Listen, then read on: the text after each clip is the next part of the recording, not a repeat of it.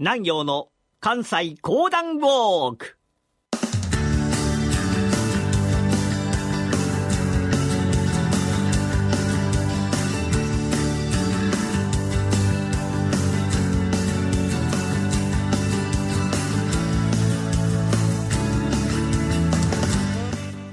南陽の関西講談ウォーク。この番組はなにわの講談師極道南陽さんにこれまで歩いてきた歴史上の人物や出来事にゆかりの深い関西のさまざまな土地をご紹介いただきます今日のウォーキング先は大阪天王寺区の寺町にある増福寺ですそれではこの後南陽さんにご登場いただきましょう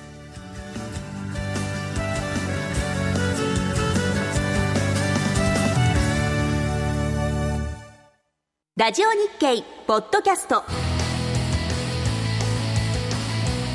過去に放送した番組の一部やポッドキャスト限定の番組を iPod などの MP3 プレイヤーでいつでもどこでもお聞きいただけます。詳しくはラジオ日経ホームページの右上にあるポッドキャストのアイコンからアクセス。皆さんおはようございます。講談師の極道南陽でございます。大阪の陣の激戦地を巡る旅。今回ご紹介いたしますのは増福寺でございますえ近くに生玉神社さんというのがございましてねえ講談によく似ました芸能落語というのがございますが、上方落語の地と言われておりますのが、この生玉神社さん。そこから南に少し行っていただきましたところにございますのが、増福寺さんでございます。この増福寺にございますのが、すすきだはいとのお墓。さあ、すすきだハイトと聞きましても、もしかしたらご存知のない方もいらっしゃるかもしれませんが、大阪の陣におきまして、真田幸村と共に激戦をくくり抜けてまいりました、勇士中の勇士でございます。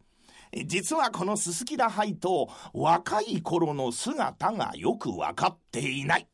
しかし、歴史上わかっていないことは、講談で解決をする。講談の中には実はこの答えがあるんでございます。すすきだ灰との小さい時のお名前を岩見十太郎と申しました。お父さんと申しますのが小早川隆景の剣術指南役でございました。ところがね、同役の広瀬群像というものに父親が殺されてしまう。はあ、父親の仇を取らなければ。十太郎、自分の腰に刀を対し、諸国暗夜の旅、広瀬群像を探しました。しかしながら、ただの小さい子供ではございません。小さな時からやんちゃ坊主でございまして、体にはみなぎるような力がある。その力をは持ちまして、日本全国暗夜の旅、いろんな人に出会う。そんな人の中には、後に大阪型でこれまた大活躍をいたします、万段右衛門という方。また、真田幸村と共に双璧をなす武人でございました後藤又兵衛という方とも出会う。人間だけではないんでございます。諸国暗夜のその途中、出会いましたのが妖怪たち。その中でも最も激戦をばいたしなしたのが、ヒヒでございました。ヒヒと言ってもね、今動物園におるようなヒヒではございません。もう毛という毛がカチカチでございまして、剣で切っても切れないような、そんな怪物、これがヒヒでございます。しかしながら岩見十太郎は得意の刀大力をば出してまいりましてそのヒヒをやっつけてしまう。まあそんないろんな経験をばいたしまして広瀬群像親の敵をば探してございましたがついにこの敵を見つけたその場所というのが天の橋立でございました。天の橋立にやってまいりました岩見重太郎。目の前にはに久喜広瀬群像がいる。しかしね、広瀬群像一人じゃなかったんです。広瀬群像なんと3000人という人数を連れてきた、せこい男なんです。さあ、一対三千の戦いがここから始まった。岩見重太郎いくら強いと言いましても、一対三千でございます。右から来るやつを左に、左から来るやつを右に、バッタバッタバタバタバタっと切って切って切りまくっておりましたが、しかしだんだんと疲れてきた。この時に向こうの方の小高きところから一つの声がかかる。はははははは重太郎、えらく困っているじゃねえか。重太郎がそちらの方を見ますとね、なんと昔出会ったバンダンゲモンがいたのでございます。ほう、ダンゲモン、助けに来てくれたのか。ああ、そうじゃ。友の窮地を救う。それは当たり前のこと。さあ、重太郎、我と共に仇を討とうぞ万段右衛門が入って参りましたが、ところがね、2対3000です。右から来るやつを左に、左から来るやつを右に、バッタバッタバタバタバタバタバタバタバタバタバタバタと切り失せておりましたが、しかしながら万段右衛門と岩見重太郎、二人ともまた疲れてきた。この時に丘の上の方から一つの声が聞こえる。ははは重太郎に万段右衛門。その方たちえらく疲れておるな。そちらを見ますと、そこに立っておりましたのは、後藤又兵衛元次。後藤先生、助けに来てくれたんですか？当たり前じゃ。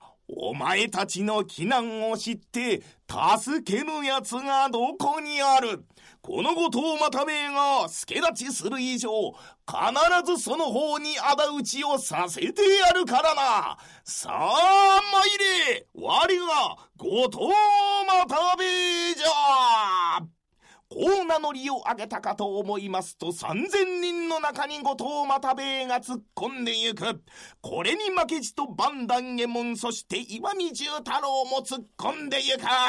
バッタバッタバタバタバタバタバタバタっと切って切って切り失せて、倒して倒して倒し切り、ついに、最後の一人広瀬群像だけと相なった。講談というものはすごいものでございますね。三人対三千でも勝てるんでございます。さあ、岩見重太郎と広瀬群像、一対一の戦いになりますと広瀬群像に勝てようはずがございません。親の敵を見事に討ち取った岩見重太郎。ダイヤモンに、後藤先生、もし今後何かありましたら必ず私がお力添えをいたしますので。岩見重太郎こういう手別れたんでございます。それから数年後に大阪の陣が起こる。後藤又兵衛万段右衛門が大阪城に入ってまいりますと、そこへと現れましたのが岩見重太郎。重太郎、来てくれたのかはは。今は岩見重太郎ではございませぬ。すすきだけに養子に行きまして、私、すすきだはいとと申します。そうか、すすきだいい名前だ。しからば我らの力を合わせ、必ず、必ず徳川方を倒すぞ。あいわかったな。はあはあ。さあ、これから後藤又兵衛、万段右衛門、岩見重太郎、力を合わせまして徳川方をバッタバッタバタバタバタバタと切り失せる。ところが大阪冬の陣は和議となりましていよいよ大阪夏の陣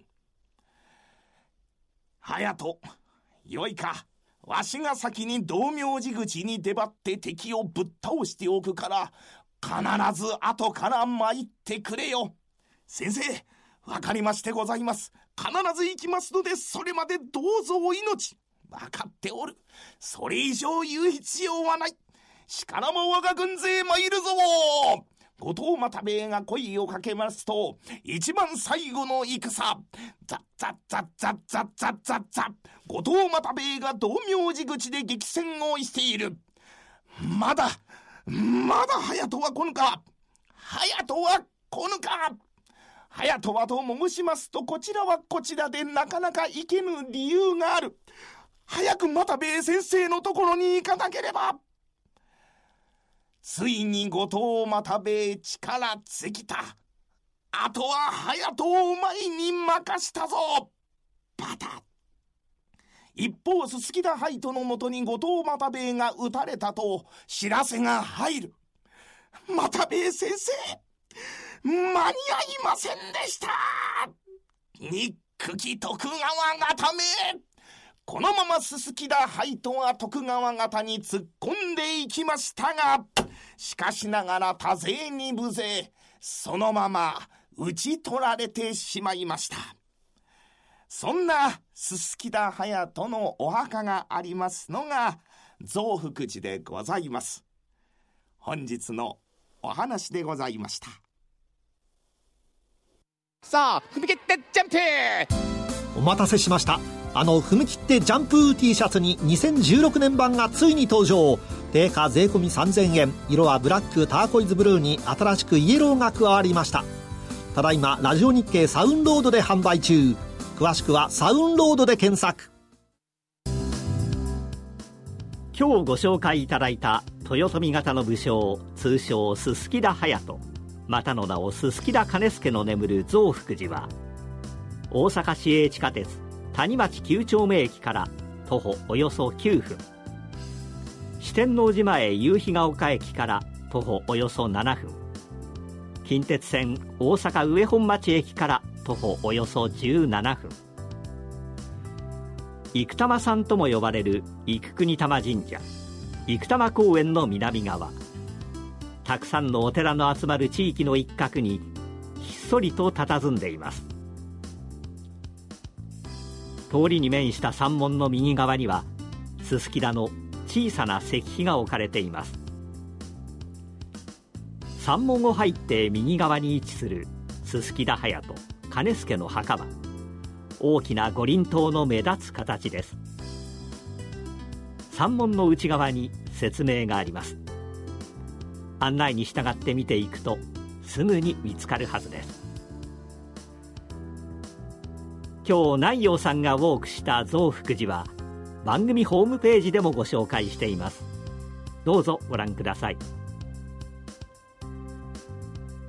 南陽の関西講談ウォーク。来週は真田信繁ゆかりの安井神社をウォークする予定です。どうぞお楽しみに。